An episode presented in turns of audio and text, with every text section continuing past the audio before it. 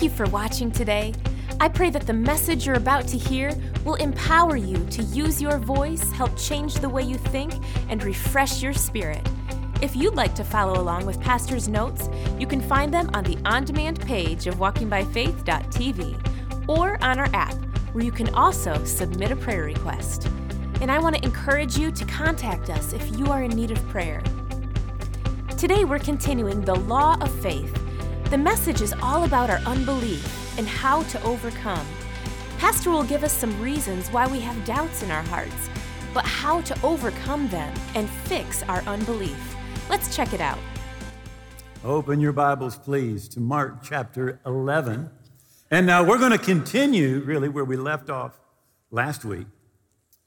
Um, just a, a couple of, of comments. You know, Jesus taught us to pray, Your kingdom come, and your will be done on earth as it is in heaven. Uh, you look in Revelation and you find out what the kingdom looks like. It says that when, when we get to heaven, you know what the kingdom's going to be looking like? It's going to be people from every nation, every tribe, every tongue, every ethnos, every ethnic group. That's the kingdom, all together, children of God. Now, in the world, we're going to keep seeing a mess. Jesus actually said a sign of the end would be that ethnos would rise against ethnos. So we will, we will continue to see stuff in the world, but it surely should never be like that in the kingdom. Your will be done on earth. See, we should be bringing it, demonstrating what the real kingdom looks like. And uh, I'm so glad that Ken said what he said. But now, Mark 11, verse 23. Assuredly, other translations say, Verily, I say unto you that whosoever will say to this mountain. Now, Jesus is teaching his disciples on the subject of faith. He said, the first thing Jesus said about faith, he said, to say to the mountain, Be removed, be cast into the sea and notice what he says then, and does not doubt in his heart. And doesn't doubt in his heart. You got to believe what you say. And, and by the way, that's why it's important that you say what you believe. That, that you don't tell somebody you're going to be there at 7 and show up at 7.30. That you're going to pay your bill on time and you don't. Because what happens on the inside, you stop believing what you say. So, so we've got to be people of our word. He says, but does not doubt in his heart. So you could have some faith, but at the same time be doubting. And if you're doubting when you have faith, nothing's going to happen. But believe that those things that he says will come to pass. He'll have whatsoever he saith. When Jesus goes to Nazareth, his hometown, Mark's gospel says he could there do no mighty work. Mark chapter 6. He could do no mighty work. And then it says, because of their unbelief. Because of their unbelief. And so Jesus, who is literally God in the flesh, but he's ministering as a man, anointed by the Holy Ghost, 100% in faith, could do no mighty work. Didn't say he didn't want to, it says he could not because of unbelief. Unbelief kept him out. And then Jesus is up on the Mount of Transfiguration with Peter, James, and John. As he comes down, there's a man who has brought to Jesus' disciples uh, his son, who, if we look at what happened, it was probably some sort of an epi- some sort of epileptic episodes that were happening in his life. And the disciples tried to minister to this boy, but they were unable to bring relief, to bring healing, to bring deliverance. So when Jesus comes down and says, What's going on? This man is the first one to speak. And he says, Jesus, I brought my son to your disciples, but they were unable to help. Now, if you can do anything, please have mercy on us. And Jesus said to him, If you can believe, all things are possible to him who, who believes. Now, now, notice what Jesus didn't do. He didn't take all the responsibility himself. He said, Sir, you need to do some believing. And so often we're trying to throw everything off on God and say, God, well, if it's just your will, then just do it. But the truth is, if you don't believe, something is not going to be happening. So the, Jesus said, If you can believe. And the man said, I do believe. Help thou my unbelief. So, what that shows us is that it is possible to believe and have unbelief at the same time. So, today I want to really talk to you about uprooting that unbelief. How do we uproot the unbelief? So, Jesus ministers to the boy and he's healed, he's delivered. And the disciples come to Jesus and they said, Why were we not able to deliver him? And Jesus gives them a, a, an explanation. But what he said was this He said, This kind does not come out except by prayer and fasting. Now, I don't think he's talking about this kind of a demon. I don't think there's any demons that when you say in Jesus' name, go, No, I'm not coming out. But it's this kind of unbelief. You know, uh, that unbelief has to come out. And Jesus mentions here prayer and fasting. So I want to talk to you today about uprooting unbelief.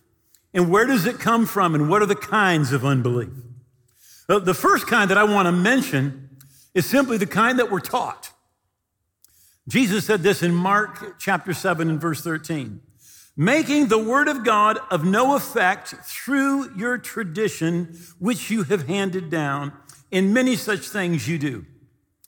Jesus said, Look, the Bible actually teaches one thing, but our traditions teach us something else. If, uh, if you have a blackboard and there's writing on it, and you want to put something on the blackboard, the first thing you have to do is erase what's already there right? And then you can put something new and fresh on the blackboard. And, and sometimes I actually envy people who knew nothing about God when they come to God. Because I learned a lot of good things about God before I became a Christian, but I also picked up a lot of tradition, a lot of unbelief that actually hindered me. I had to pull up all the unbelief all of the tradition in order to finally put down what the Word of God said. Uh, one of the things that, that in my, my uh, spiritual pedigree they taught, uh, they taught, for example, that when you prayed for somebody to be healed, uh, that we, we did not anoint with oil like in the Bible. We didn't have people pray over somebody. Uh, we had a, a board in the back of the church and we pinned their name on it. What they had. And we, we, we would pray, and if we would pray for healing, we would go and, if it be thy will, if it be thy will, heal them. Well, let me just say that's like having a badge that says, I don't believe. It's a badge of unbelief. God already told us what his will is. You say, What's his will? His will is his word. He says, I've magnified my word above all my name. Psalms 138, verse 2. He said, I've magnified my word above all my name.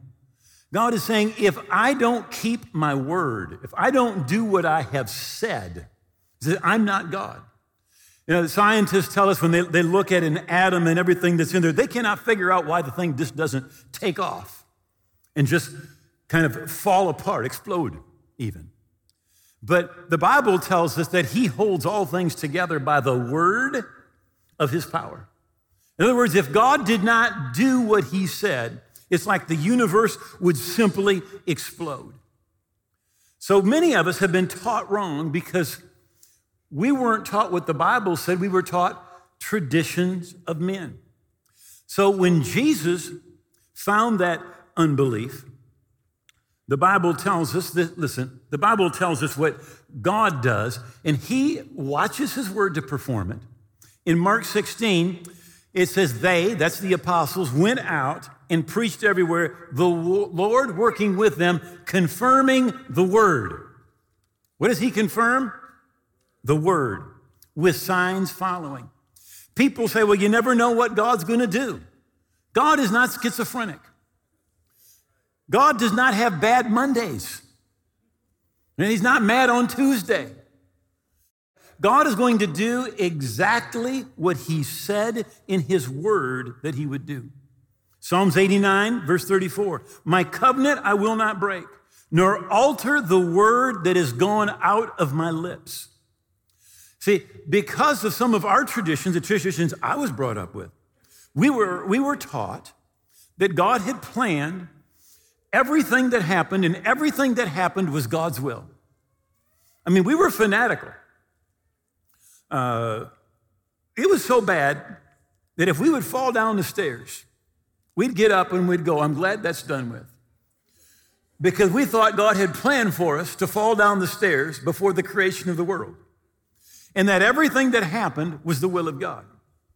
And so we were very passive. Well, God, you know, if you want to heal, heal, and if you don't, don't. We were passive. But the Bible says, be sober, be vigilant, because your adversary, the devil, goes about like a roaring lion, seeking whom he may devour. Resist him, steadfast in the faith. The Bible does not teach a passive Christianity. It teaches a Christianity that is militant.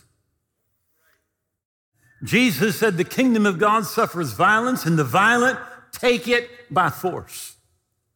And if we have that passiveness in us, we're never going to be resisting. If we think everything that happens is God's will, we're never going to be resisting.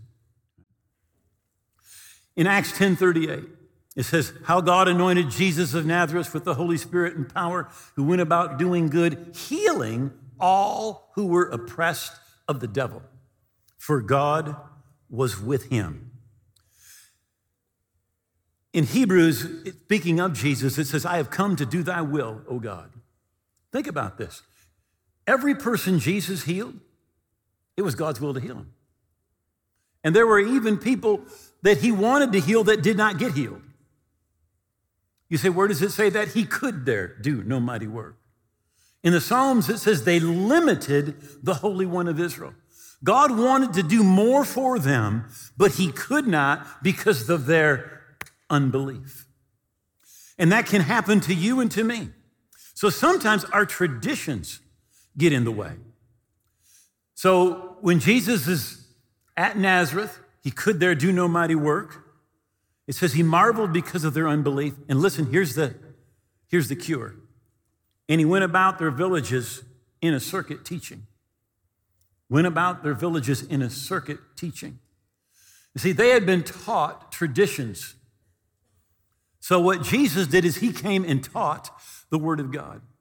The way that we erase what's wrong on our blackboard of theology is by receiving instruction from the Word of God.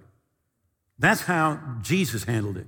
He went about teaching in order to uproot that unbelief. Other times, we are simply ignorant.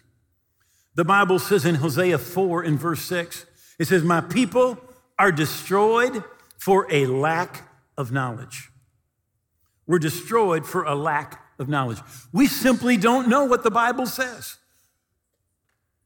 So many of us, the only time we ever hear the Bible is when we're in church. And we know so little of it. I'm amazed that there's Christians that have been Christians for a decade and they've never even read the entire Word of God.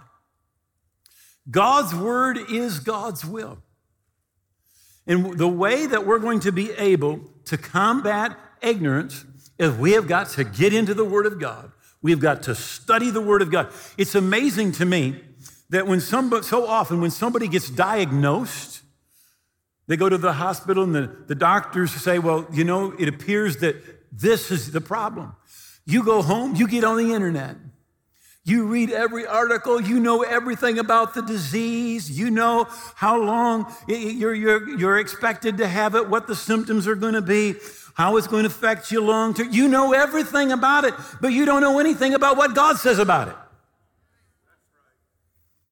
You're, we're, we're ignorant about what God says about healing, about what God says in His Word concerning our lives. Then the third type of unbelief that I want to mention is, is I would just call this natural unbelief because of what we see. Because of the, the we, we, we're looking, we're seeing what's happening, and because we're looking and we're seeing what happens to, to people around us, we form a theology based on what we see.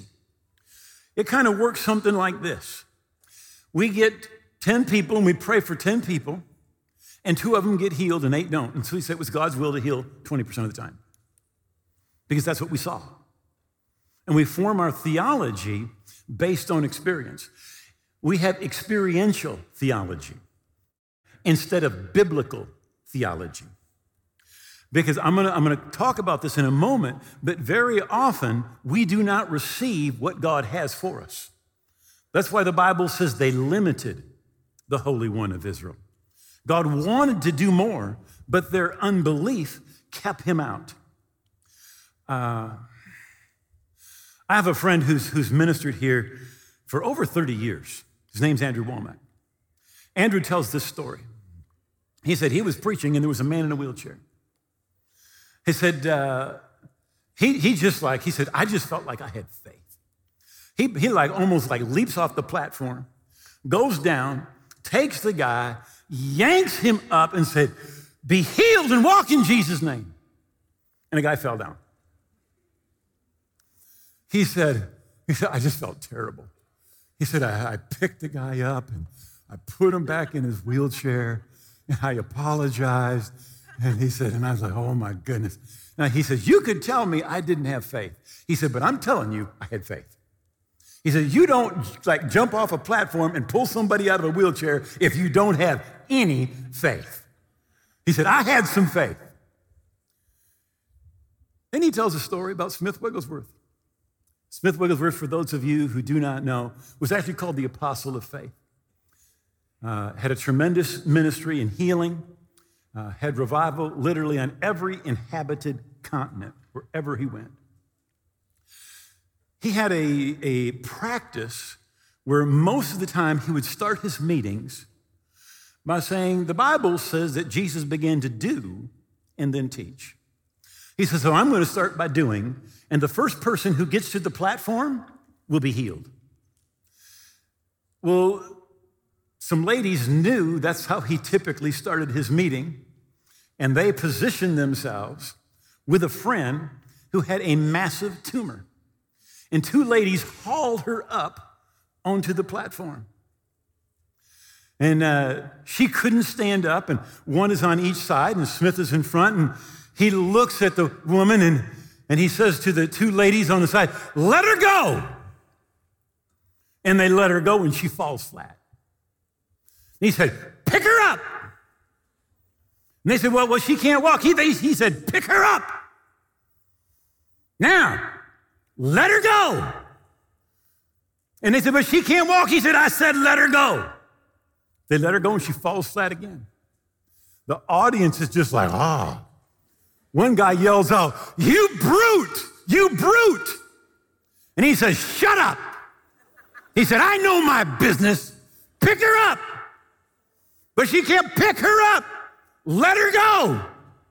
But she'll fall. Let her go.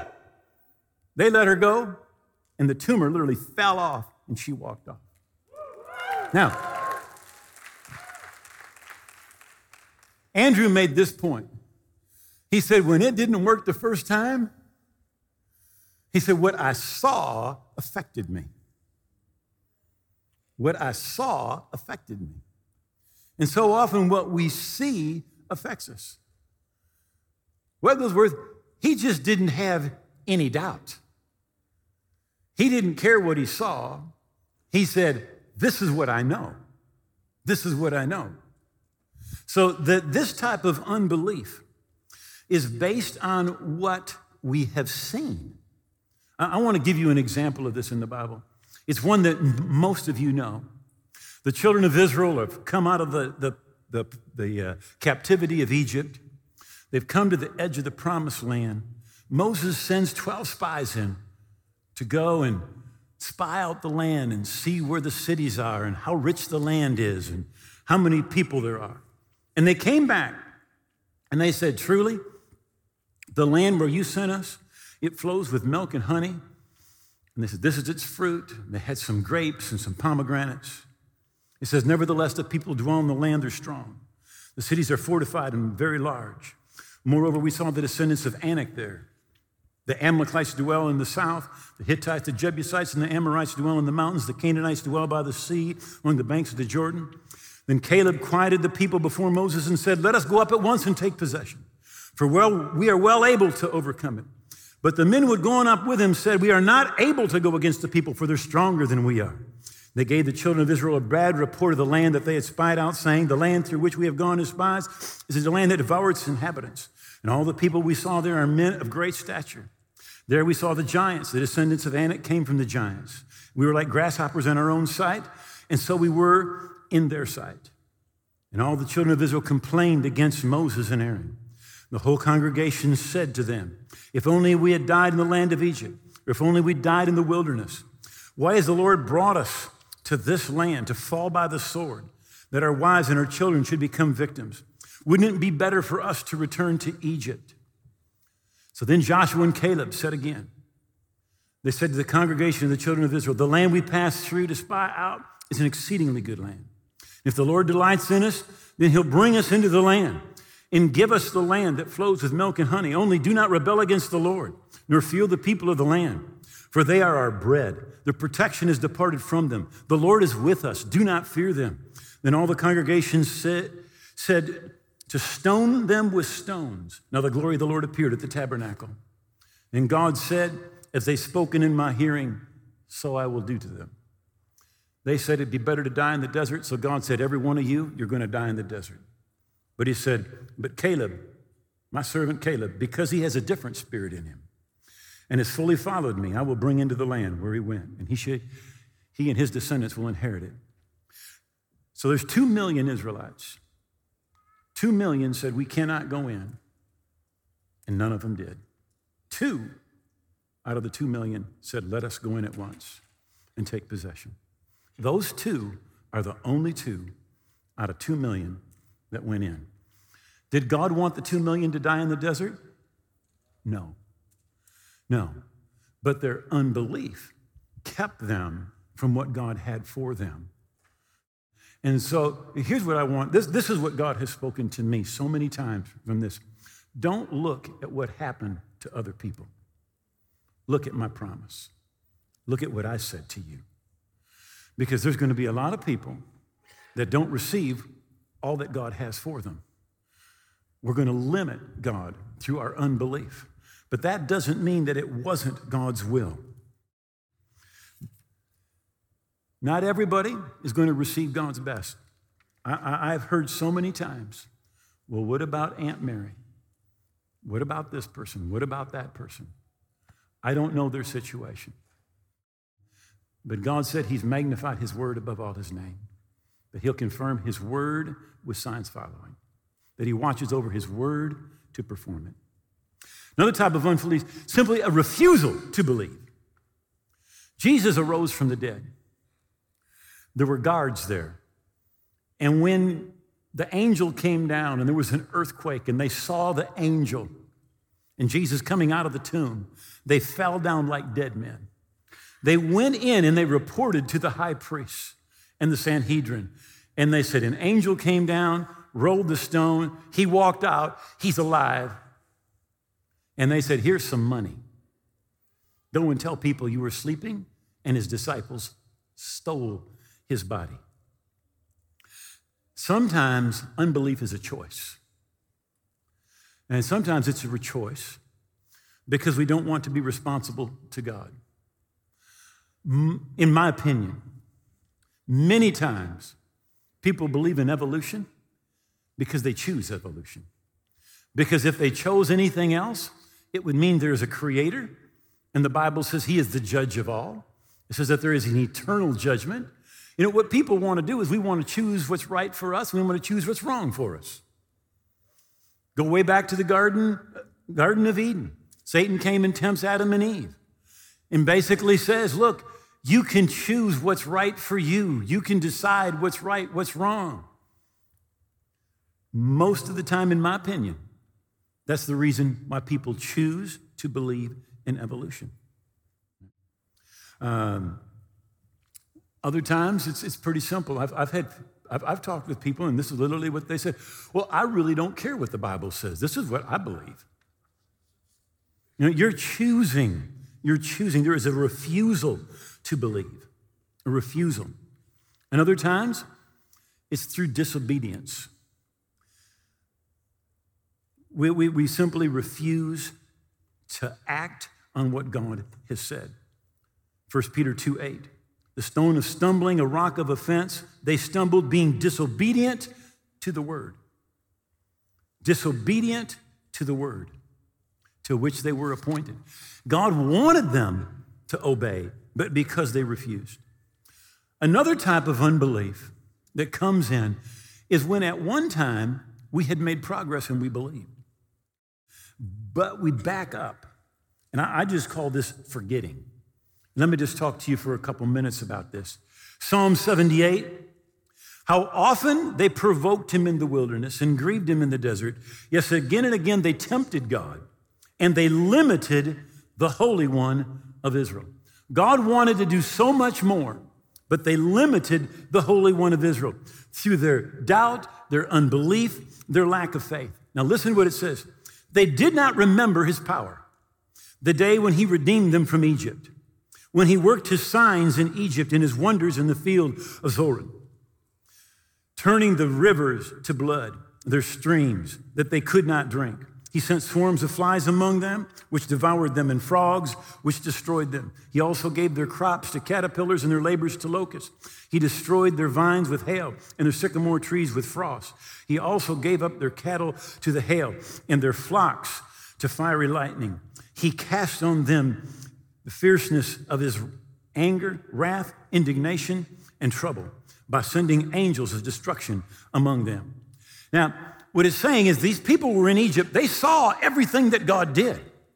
But yet they get out into the wilderness and they totally forget how God had delivered them, all the miraculous things that He had done in the past. They forgot. And because they forgot what God had done, God, in their minds, literally, His abilities begin to shrink instead of grow. David said, I will magnify the Lord with thanksgiving. They should have been being thankful for all that they have seen, had seen and remembered it. The Bible says this in Revelation 19, verse 10 For the testimony of Jesus is the spirit of prophecy. The testimony of Jesus is the spirit of prophecy. Now you say, what does that mean? That means the testimonies of what Jesus has already done are a prophecy about what he wants to do again. What he has done, he wants to do again. In Psalms 119, your testimonies I have taken as my heritage forever. What does that mean? That means all the testimonies you look in your Bible, everything that you see he's done, everything he's done for people around you, what those things are, they said they are a, our heritage. They belong to us. They're a sign of what he has done and what he will do today. Psalms 119, 11. I have inherited your testimonies forever. I have inherited your testimonies. All of those things that he has done, they belong to us. They're supposed to ignite faith on the inside of us. All the stories in the Bible, all the testimonies that you hear, all of your stories, every one of those belongs to you. They are something that your Father your God has done and will do. The root word for testimony in Hebrew literally means do again. Do again. What God has done, He wants to do again. Heal again, save again, deliver again, miracles again, provision again, favor again, safety again. And literally, they are supposed to create faith and expectancy on the inside of us. And I really believe this that testimonies release an anointing. When you hear a testimony, there is an anointing to do the same thing. Uh, Randy Clark has been used of God tremendously in the area of miracles. And one of the things that he says, he says, even going into a new place, he said, I'd like to even just show a video of a testimony. And he says, and if I'm doing a service, and I've been there before, I bring people forward that have been healed before. And he says, what it does is it releases an anointing in the place for that thing to happen again. In fact, Moses instructed Israel to rehearse the testimonies. Joshua had them put up memorial stones so they could tell their children what God had already done. Psalm 78 For he established a testimony in Jacob and appointed a law in Israel, which he commanded our fathers that they should make them know, known to their children. Make them known to their children, that the generation to come might know them, the children who would be born, that they may arise and declare them to their children, that they may set their hope in God and not forget the works of God, but keep his commandments. You know, our expectation of what God is going to do determines our level of faith. Our expectation of what God is going to do. See, it's so often we're backing off. We're backing off. But what we need to do is we need to recount them, we need to remember them, and realize what He did, He wants to do again, and that when we see these testimonies and hear these testimonies, it literally releases an anointing to receive what has already been done. Psalm 78, in verse 9, let me close with this. The children of Ephraim, being armed and carrying bows, turned back in the day of battle. Now, the children of Israel were, were in a tremendous fight. This is uh, when Deborah was leading with Barak and they had called these, the children of Ephraim to the battle. And it says they were armed, they had bows, but they turned back. And they didn't keep the covenant of God and refused to walk in his law and forgot his works and his wonders, which he had shown them. Why did they turn back and not participate, not receive what God had for them? Because they forgot his works and his wonders. So they sat back, they did nothing. You know, we can do the same thing. We can do nothing. We can stop praying, stop sharing. We can be passive. We can just kind of sit back and let others do something. But that's not God's will. God's will is we remember his testimonies. And when we forget what he's already done, we end up like the children of Israel so often in unbelief and limiting the Holy One of Israel. So, would you bow your heads for just a moment, please?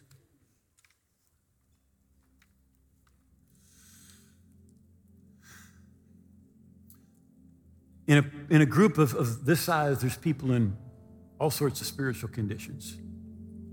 Some of you have lived for God for years, others of you, you're away from the Lord. Some of you, you've never, never given your life to God.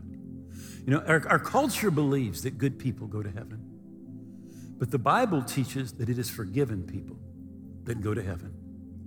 And that's why Jesus said, I'm the way, the truth, and the life. And no one can come to the Father except through me. My ways will never make me right with God, and your ways could never make you right with God. Jesus said, He is the way. And He said, You must be born again. That means you need to give Him all of your heart and all of your life. He is not a thief to steal it, He's not a manipulator to trick you. But if you haven't given Jesus all of your heart and all of your life, you still have it. And you must be born again. You need to give Him all of your heart and all of your life. And if you're away from God, not right with God, I'm going to invite you, pray this prayer with me right now. Would everyone here, would you, you pray this out loud with us? Just say, Oh God, I believe Jesus died on the cross. I believe his blood paid for my sins. And I believe he rose again. I give him all of my heart and all of my life. I'm going to live for him every day. I thank you, you've heard my prayer that my past is gone, that I'm a part of your family today and forever. In Jesus' name, amen. If you just prayed that prayer with Pastor Duane from your heart, God heard your prayer Congrats on making one of the best decisions of your life. Pastor Duane has written a book full of bullet points to help you continue to grow spiritually. We want to give you this book free of charge. Log on to walkingbyfaith.tv and request a copy of this book be mailed to you, or you can download it right there instantly. Plus, it's also available on our app. It's absolutely free and a great resource for you to have. Today's program is available on Roku and Amazon Fire TV by searching Walking by Faith. Or you can check out our app where you can download any message for easy offline listening. If you are in need of prayer or God is doing amazing things in your life, we would love to connect with you. Contact us by phone, email, or through our app. You can also find us on your favorite social platform by searching WBF TV.